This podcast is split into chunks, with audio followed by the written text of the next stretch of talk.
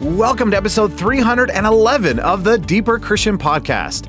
This is the podcast to help you study God's Word, know Jesus intimately, and discover how you can build your life around Jesus Christ.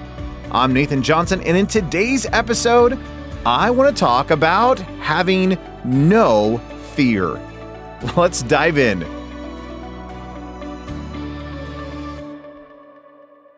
Well, over the next couple of weeks, because of the Christmas season and some traveling to visit family and then going off to do a speaking event, I decided that it'd be kind of fun to go back into the archives of the podcast and pull out a couple of episodes that were just very impactful. And in this particular episode, I'm actually, I chose this one purposely because this was the most listened to episode or downloaded episode I have ever had by a long shot. I think I think it's over double the next closest download episode in the Deeper Christian podcast. This episode has gone wild for some crazy reason. Well, I could probably tell you why. it's because of our crazy world. But I was looking at this idea that you do not need to fear, that we don't need to walk in worry, anxiety, or trepidation, but not just why we shouldn't do it, but how do we not walk in anxiety or how do we not be anxious about anything? And so I decided to be a great opportunity, especially as we're approaching the new year, to go back and have a reprise of this episode. It was episode 240, done back in March of 2022. So without any further ado, this is the reprise of episode 240 How Not to Be Anxious About Anything. Over the last couple of weeks, we've been talking about this idea of fear and worry and anxiety. And again, it doesn't take very long watching news or flipping on the television before there is bait for fear and trepidation and worry and anxiety. But as we've been walking through just the last several episodes, which by the way, if you've not listened to, I would encourage you to go back and listen to a few of those. But as we've been walking through, I've just been freshly pressed by the Bible's command not to fear. Again, I mentioned this in the last episode, but Richard Wurmbrand is well known for saying that there are 366 commands in Scripture not to fear. Author and pastor John Ortberg said this He says, The command given most in Scripture is not to fear. And so it is interesting as we look at just the body of Scripture, the declaration of the word is you are to put your hope in God. You're to turn your gaze upon Jesus, and you are not to fear.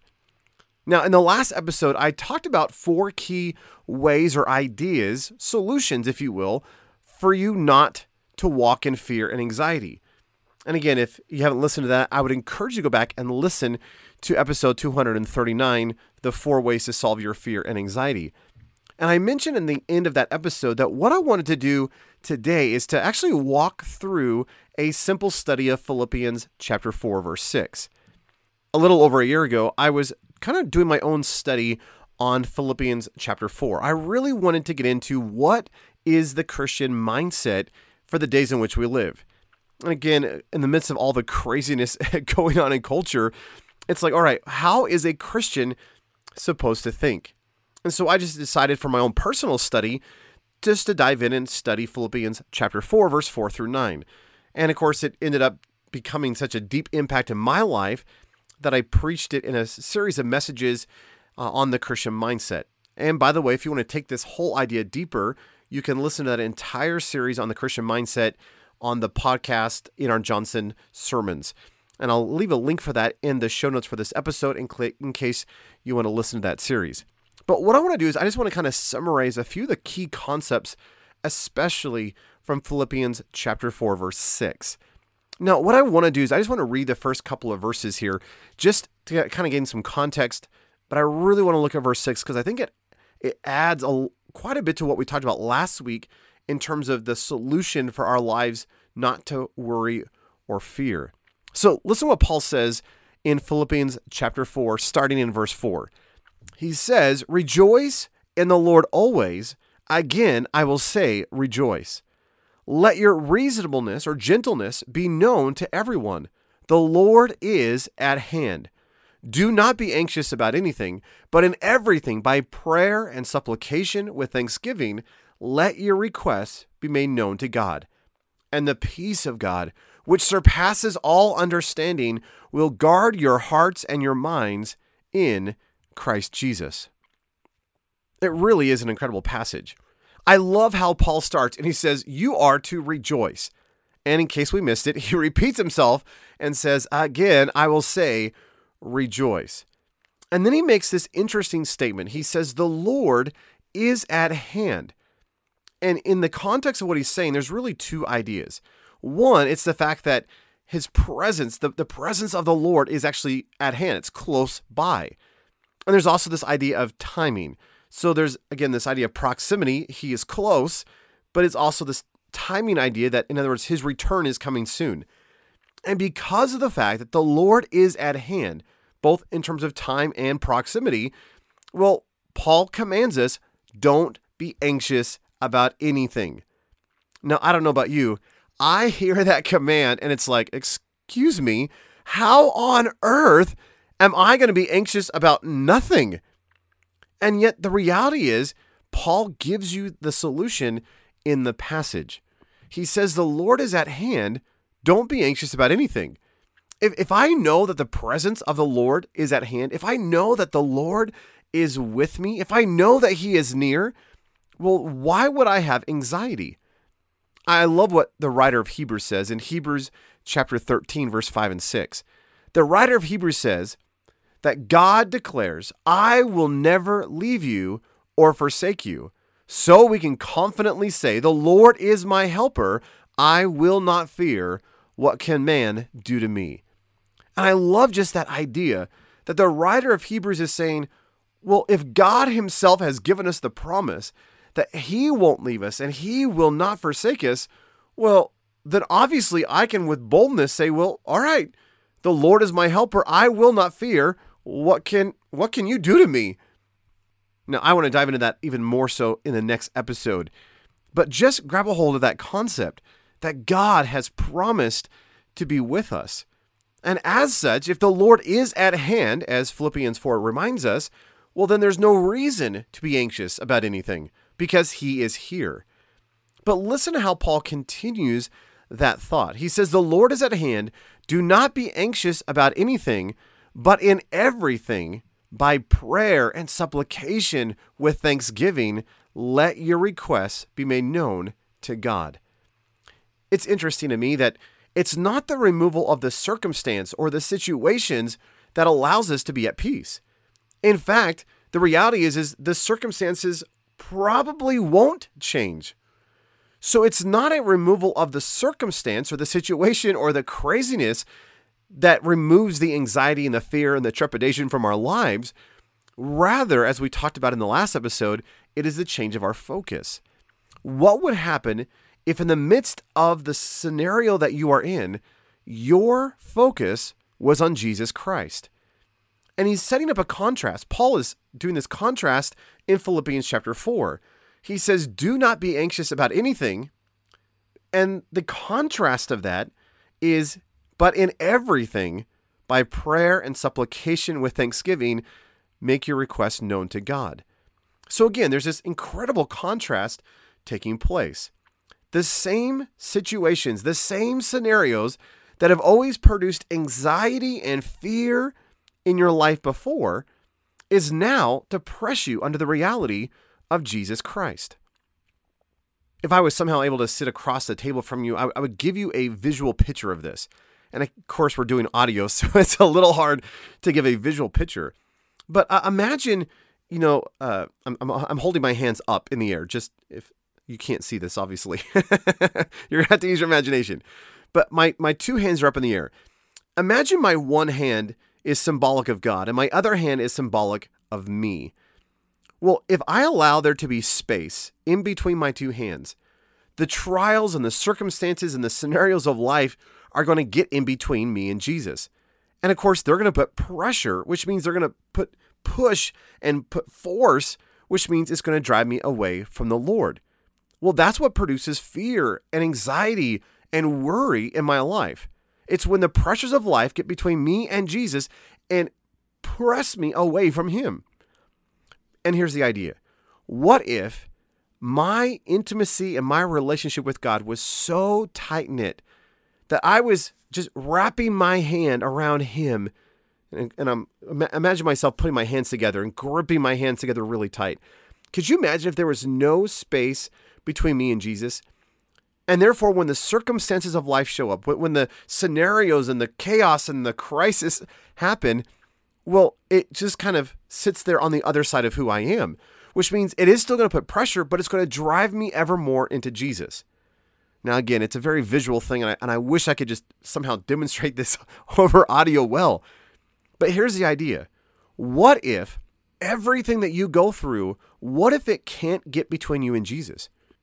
It's not that those scenarios or those situations are removed, rather, they are outside of the intimacy and the relationship that I have with God. Which means when they come into my life and they put pressure upon my life, it only drives me closer and closer unto Jesus. That's really the concept that Paul's getting at here in Philippians chapter 4. Listen to this again. The Lord is at hand. Do not be anxious about anything, but in everything, by prayer and supplication with thanksgiving, let your requests be made known to God.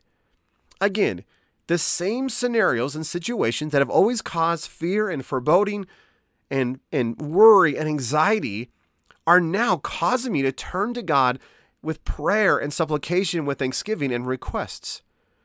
So here's the idea. What if we didn't, as believers, have to give in to worry, fear, and anxiety? What if the very things that have always caused that in our lives actually allowed us to have greater intimacy and relationship with Jesus? That when the crisis comes, when the financial difficulty arises, when that family member just kind of causes that that crisis in our life again, when when the scenarios of the politics or the economy threaten our lives, what if rather than going into fetal position and start crying and wailing and moaning and having worry, what if I would turn my gaze upon the Lord and be driven into greater intimacy with Him through prayer and intimacy and relationship and thanksgiving, and I actually spend my time talking to Him? See, most of the time, we spend so much of our effort in prayer telling God how big our problems are. Well, what if we quit telling God how big our problems are and we started telling our problems how big our God is? See, God looks at our problems and he is not intimidated. He is not sitting there shaking, going, Oh no, how are you going to make it? I, I just, I have no idea how you're going to survive this one. Rather, everything comes under his control and his command. We do not need a fear. The Lord is at hand. Can I encourage you, regardless of what you see going on in the economy, regardless of what you see going on in the government and the political systems, hey, regardless of what you may see happening around you, whether it's financial, whether it's family, whether it's just the chaos of life, do you realize that there's no reason as a Christian to walk in fear or anxiety or worry? Because the Lord is at hand. And the Lord wants to take those scenarios of our lives and He wants to press us ever more into greater intimacy and relationship with Himself. I've mentioned this so many times before, but I just keep coming back and meditating on the idea found in Romans chapter 8, verse 28 and 29. Many of us know Romans 8:28 by heart, where Paul says, "We know that all things work together for good to those who love God and to those who are called according to his purpose." And we say, Amen, that's right. God is going to use the good, the bad, and the ugly for his purpose and his plan in my life. And that is true. But most of us stop reading and we, we don't continue into verse 29, which is talking about the purpose of why he's using all things for his good and his purpose and his plan in our lives. And in verse 29, Paul continues and says, For whom he foreknew, he also predestined, get this, to be conformed to the image of his Son, so that he might be the firstborn among many brethren. Do you recognize that the reason why God is using all things in your life according to his purpose and his plan is to conform you to his image? So, whether it's a crisis, whether it's a good thing, whether it's a bad thing or an ugly thing, God is going to use all things in your life to make you more like Jesus. He wants to conform you to the image of Christ. Now, if you know that purpose, if you know why God is, is allowing things in your life, then you can actually rest, have hope and joy in the midst of any trial and any circumstance. So, practically, what does this mean for your life? Can I encourage you the next time you face a difficulty, whether it be a flat tire, whether it be a delayed paycheck, whether it's a family crisis, or whatever it may be, rather than immediately turning within and saying, okay, how's this going to affect me? And oh no, what about this? And oh no, what about that? What if you would turn your gaze upon the Lord and say, Lord, I don't understand why this is happening, but Lord, I trust you. And I know that you are going to use this in my life to make me look more like Jesus. So, Lord, I freshly surrender this scenario. Lord, I freshly surrender this situation. And Lord, I am not I'm not going to come into agreement with the fear and the worry. Rather, I'm going to come into agreement with you. And I know that you are at hand. I know that you have promised to never leave or forsake me. And as such, Lord, I would you allow this as an opportunity to draw me into greater intimacy and relationship with you. Oh Lord, may I look more like you at the end of this trial than I do right now. And then continue to press in and see what God is wanting to do in and through your life through the circumstance you may be walking through. And whether it goes away immediately or whether you have to face years of trial of, of walking through this, trust in your God. He is worthy to be trusted. He is a faithful God, and we can place our hope, our trust, and our faith in Him. So, like Paul, may I encourage you with these words Rejoice in the Lord always. Again, I will say, Rejoice. Let your gentleness be known to everyone. The Lord is at hand. Do not be anxious about anything, but in everything, by prayer and supplication with thanksgiving, let your requests be made known to God. And the peace of God, which surpasses all understanding, will guard your hearts and your mind in Christ Jesus. Will you set your gaze upon him? And will you trust that his peace, which is his very presence, which surpasses all understanding, is going to come into your life and, like a sentinel, is going to guard your heart and your mind in Jesus. Trust and put your hope in Him. There is no reason to walk in fear and anxiety. Oh, dear Christian, let us in this generation walk with confidence and boldness, not in our strength, not in our wisdom or our ability, but in the strength and the wisdom and the power of our God. When the world looks upon us, may they see something radically different. They shouldn't see they shouldn't see someone walking in fear and worry. Rather, they should see someone walking with joy and confidence in their God. Oh, may you and I be such a Christian for this hour. Well, thank you as always for listening to this reprise episode of the Deeper Christian Podcast. For show notes of that episode, please visit deeperchristian.com forward slash 240 for episode 240, which is when it was originally released. Well, I hope you have a tremendous new year, and I pray that Jesus would be the focus and the delight of your life. And because of him, that as you would enter into this new season, you would walk fearless, without anxiety, trusting in the Lord your God. See you next time.